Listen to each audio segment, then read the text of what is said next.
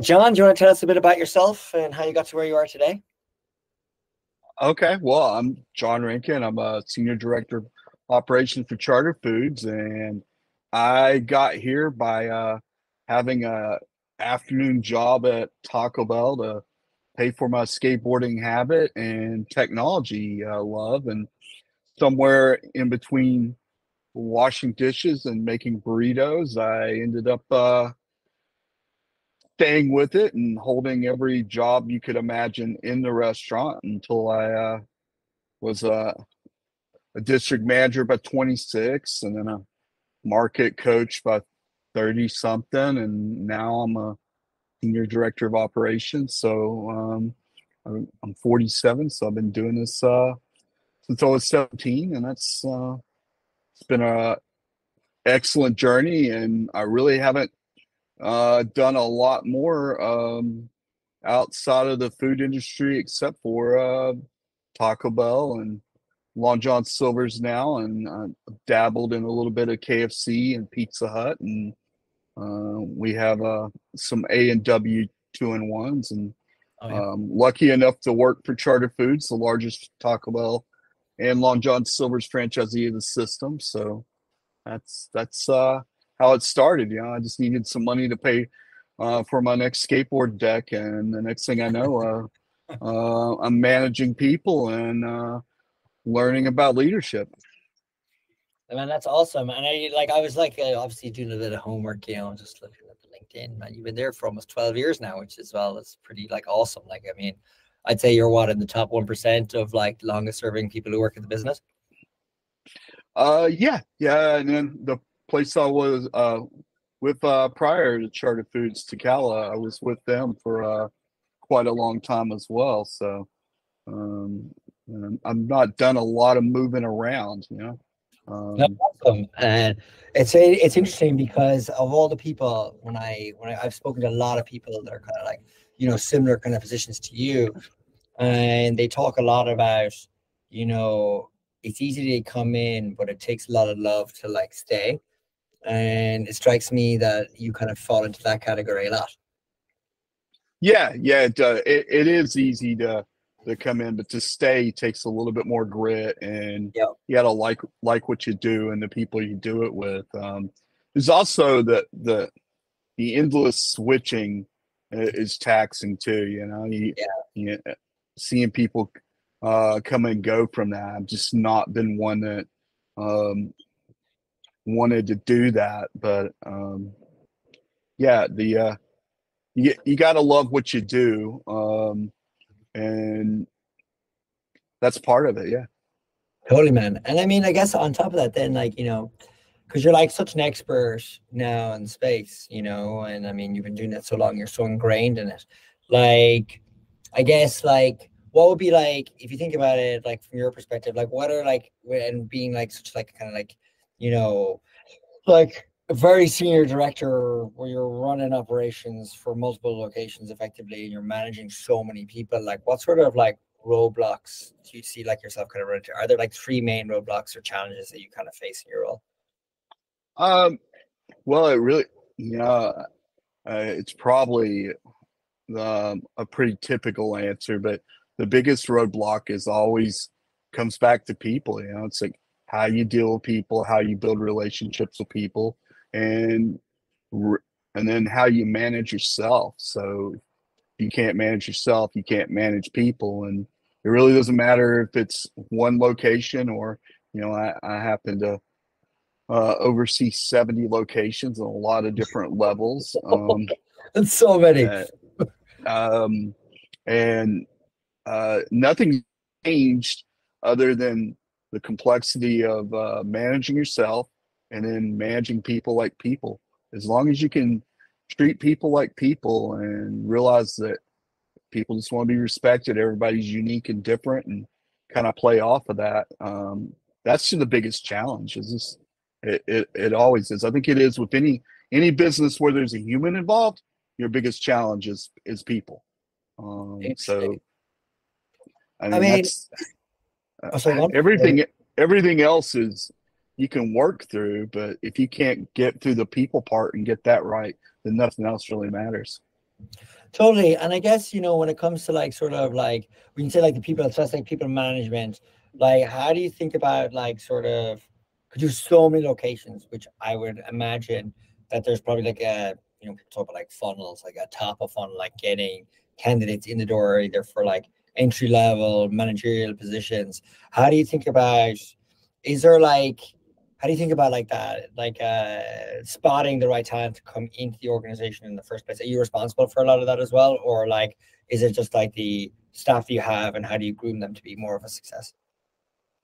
Uh, uh yes uh the answer is yes to all of that. Um uh do i interview every single person? No that would take a lot of time but um you know um the that whole game and if you were asking me this pre-COVID, it would be different. But in the post-COVID world, um, yeah. it goes back again to um, how you treat people, what you're looking for, and then not. It's it's tougher, but not settling. You know, I mean, you you hire someone just to fill a spot, um, and you really it really gets away from what you're doing, dealing with people you start turning it into a game of numbers. You're not hiring people, you're hiring a number. So you, you got to stay away from that. But a lot of it's about when you're running a restaurant, it's having the right restaurant manager. If you have the right restaurant manager, yeah. you can take a staffing nightmare and turn it into a staffing success. Now, COVID changed that a little bit. It's good to partner with uh, somebody, uh, a vendor that can help filter in more applicants from multiple job boards, but still, um, my experience with using those services is uh, once you get them in there, if you're not, if something goes wrong with the interview, it doesn't really matter. So then you've got to be able to figure out how to network with different people and give them a chance to uh, show you what they can offer, but then not be afraid to uh, let someone know real quick, hey, I appreciate your time. This isn't going to work because um, you hired the wrong person. It's going to be wrong for them, wrong for you, and that's really how I see. I don't think that's changed, and I think it's really. You know, what's interesting is it's not unique to the restaurant industry. I was at the post office talking to somebody and uh, talking about staffing challenges. Well, I'm sure yeah. somewhere in that staffing challenge, there's a, a social security number attached to that that makes it difficult. But uh, the, the need for third party services is very real. I don't want to minimize that. You you need to find a partner. It's going to help you. I've moved through several different ones from yeah, yeah. Pan, pandemic now, and I don't think that's going away. But it still comes back to that that restaurant manager. Totally. Uh, it's actually quite interesting, you know, because that seems to be the absolute crux for a very, like, I like to use the phrase true for some, relevant for all. Whether you're like a hotel, whether you're a restaurant, whether you're fine dining, whether you're a resort, the key person across the board is that sort of like GM um, that you can kind of get in mm-hmm. and it seems to me like they're like the motivator, they're the employee like morale compass, you know, and like it is kind of true what they say. People don't leave companies, they leave their managers, you know. Um, and yep. you're in such a bad like I would say that like, you know, restaurants in particular, franchises, that kind of those kinds of businesses are in a much more difficult battle for talent than I would say like other sort of industries because there are so many different um, niches like vacuuming talent. Like you, uh, not only are you competing against other restaurant groups, you're, competing against other types of business and hospitality. But then you're also not just competing against hospitality, you're competing against retail, but you're also competing against Uber Eats and DoorDash. And then you're also competing with like I know I feel like I'm like really like dumping all these on you. but like also no, like, no, you know, and there's so many. I mean, they're like it's like and you're it's a fierce battle for talent. And so one of the things I've heard from doing this podcast series is that like what's kind of happened post COVID is the good managers that were there, say up to and during COVID, the ones that have left have not come back because they found kind of new careers elsewhere. And there has been like a, I would say like a generation of people that haven't quite graduated into becoming good managers post COVID. So there's consequently there's like a lack of good managers out there to like run lots and lots of restaurants, like where there's such a dire need for that. Do you see that as well? Uh, some, some. Yeah. Uh, maybe I've been fortunate fortunate enough that um hiring at the entry level is probably harder than it is at the restaurant level and the area level and then above that. Um you, there, there's still a decent amount of people that are looking. If, if covid did anything it took people like me who loved what they did and made them think well what about the time when my boss didn't do this and didn't do that so if you give somebody a compelling reason, like, oh, I should work here because uh, I'm going to get treated something about it that's different. You have to have something yeah. compelling to get people there. Because you're right, we're competing with the Amazon factories, um, working at home. It took a whole segment out, but yeah.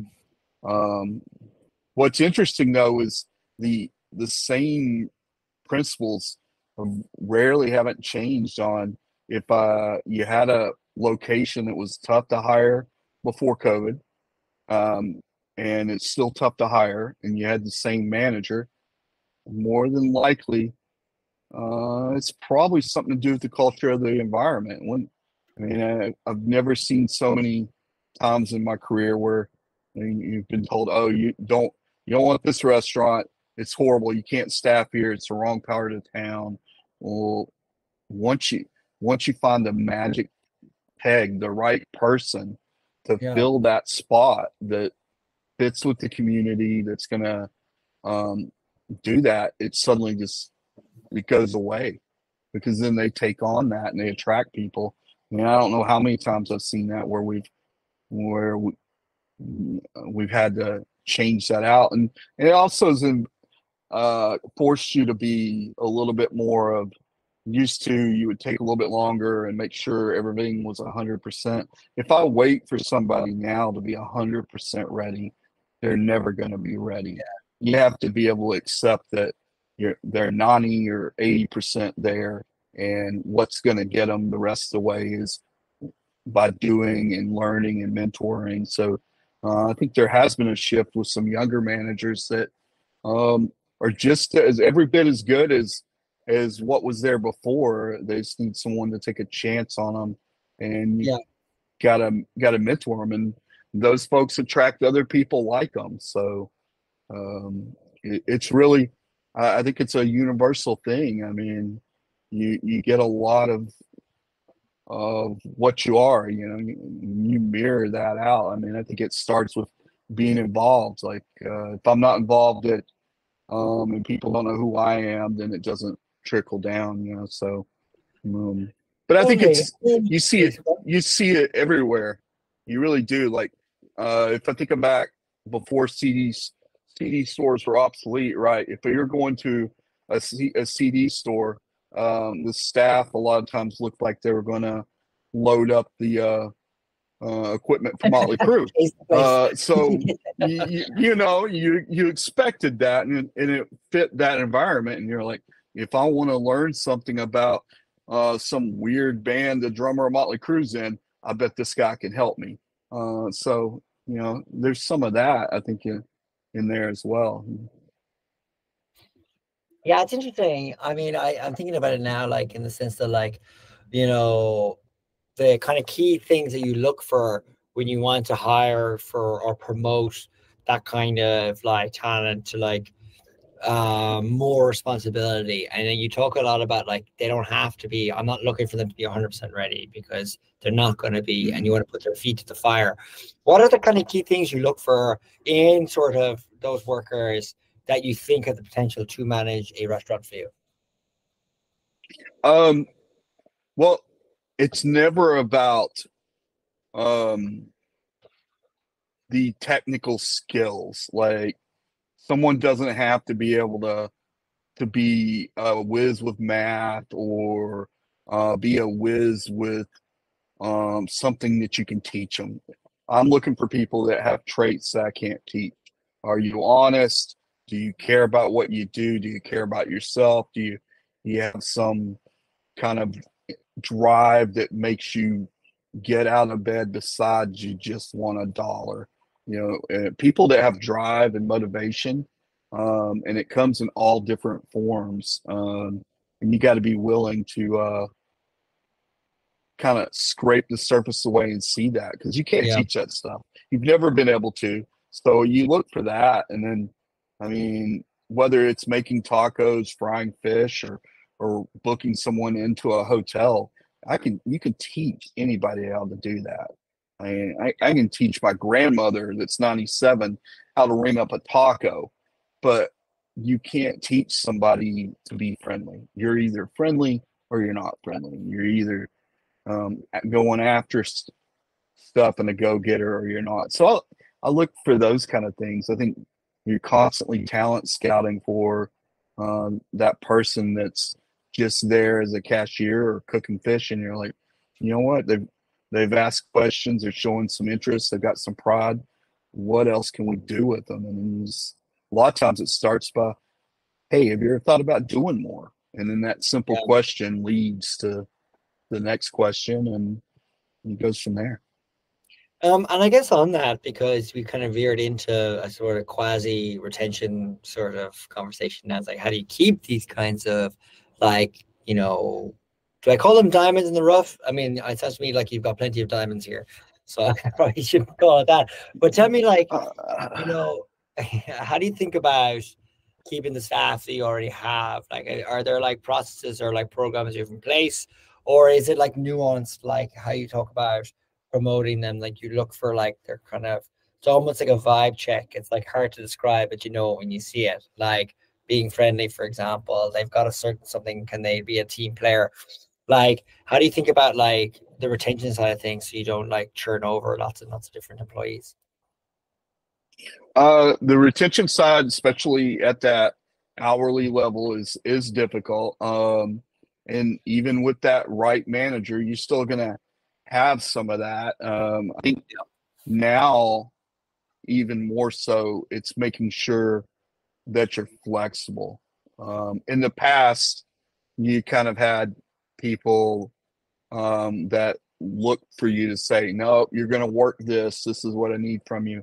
And now people want someone that's going to be okay with, I only want to work this. So then you're building um, a restaurant or a staff around people's needs. When you give when you give them what they want, then they stay. You know, if I if I got somebody that wants to work four days a week and these are the four days because they're yeah the rest of the time they're doing whatever it is they're doing in life and you meet that need that sometimes that ends up being worth more than an extra 50 cents or a dollar. Um, usually that money piece is second or third down on the list if you meet their needs and you have some flexibility. Interesting. The restaurant industry wasn't known for flexibility when I was growing up in it. You didn't show up late once and expect to have a job, or uh, yeah. there was no, you know, there was no debating like you're going to be running this drive-through, John, every Friday. Um, I'm not, I'm not worried about your your dating agenda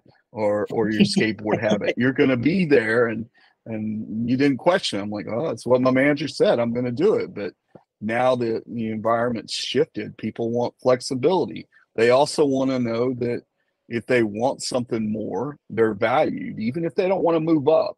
They just want to have a piece in it. You know, they want yeah, they want people to, to ask them, what do you think? Why do you think this is is bad? And then you've got to be willing to hear it and, and listen to what they have to say. I think that I think that's changed a lot, but um yeah, yeah, it's interesting. I hear that a lot um, from like, you know, peers of yours like that, especially as like sort of quote unquote Gen Z have kind of come into the workplace post COVID as well, where they kind of didn't have that sort of employment, that, that there was that gap in employment because of COVID. That I hear people say like things like, you know, they see things in the way that things are done and they speak out about them because they don't really know any better. And so like things kind of get changed now like modes of communication like how do you think about communicating to your younger staff? You know is it like email or like board on the wall? Do they pay attention to that kind of stuff versus like you know back in the day very until very recently having your phone on the floor was like a mortal sin and now it's like I was talking to somebody, they were saying, actually, no, like we allow them have their phones because it's an easier way for us to communicate with the staff, you know? So it's like interesting. You're, right, right. Changing, you know, I'm curious your take on that with the Gen Z. Um, the, uh, the great thing about Gen Z is they're, is they're much more tech savvy and they're more interested in, in dealing with things that are technical, but I feel like we do them a disservice a little bit because there's so many services out there that want to sell you this great new social platform for them that trying to mimic uh, what they're used to, and you sign them up for it, and they realize real quick that it was made by somebody that's not from Gen Z, and they they have no interest in using a a bad service to communicate. Yeah. But um, if you uh, I mean, we've moved around to very various vendors trying to find something that'll work for the for Gen Z and then and scale back to Gen Gen X and, and in some yeah. cases further back. Um, but I, I, think they've embraced. They really want to be able to communicate um, in less traditional ways. They're not yeah. interested in getting an email from you. They're not as much interested in about reading uh, as much stuff on bulletin boards, but they will read a text message. Um, yeah. If uh, I mean, I, I would say until COVID, I don't know that um, I had any people that ever interviewed people via FaceTime um, and yeah. video messaging at the hourly level, but uh, we do that. I mean, we do that all the time. COVID taught us too that um, if uh, I want to FaceTime into a restaurant manager and and help them celebrate somebody's birthday, that Gen Z people are like, "Oh, John took the time to FaceTime us," you know. So they want they like that stuff. Uh, so we use a, commu- a communication service for that, but you, not trying to dress it up like being the TikTok or Instagram replacement because they don't want that. They just want something that's uh, accessible, easy for them to do, and and that you're going to respond back to them.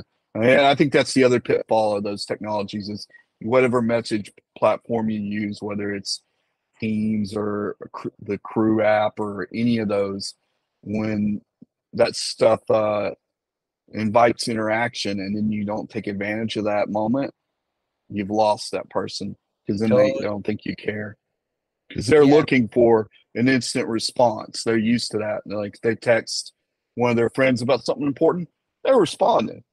You know, so yeah. if their boss isn't getting back to them in a reasonable amount of time, um, but uh, I think the Gen Z thing, the misconception that that they can't be professional and have something to offer is is just uh, it's not true. I, have seen yeah. I probably have more Gen Z restaurant managers now than I ever did. You know, these are young managers that have a lot to offer. You just got to give them that chance.